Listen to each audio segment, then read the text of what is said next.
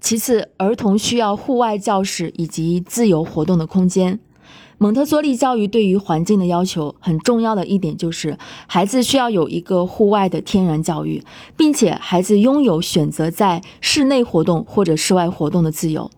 这个自由的条件能够让孩子的身体与心智得到充分的发展。在华德福教育中，更是将自然活动提到了无可替代的位置。孩子们在自然的环境中发展自然的天性。教育者需要做的，只是给孩子提供一个自然、充满灵性的环境。当儿童在自然中自由放飞，他们的身心灵就会随之自然绽放。在我们一年一度的“湛蓝季青海湖”亲子夏令营活动中，当孩子们站在院子的木台木木平台上，看着前面无边无际的青海湖，后面肆意绽放的百亩油菜花，远处绵延的巍巍青山。你难以形容他们是如何的开心，从早到晚忙着玩，忙着跑，忙着木工活，忙着骑马，忙着看高原牦牛，忙着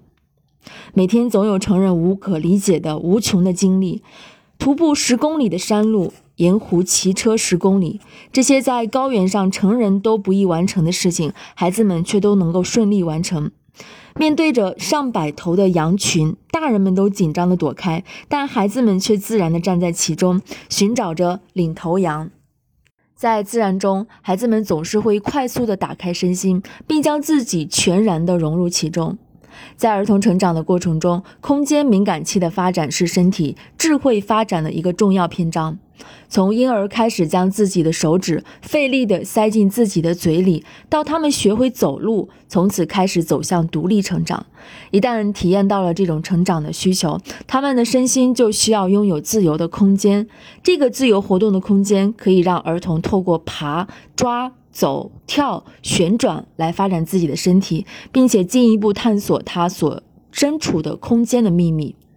父母们都该知道，想让孩子的身体智慧得到全然的发展，就不要剥夺他探索空间的权利，而要给到他们提供一个自由的空间。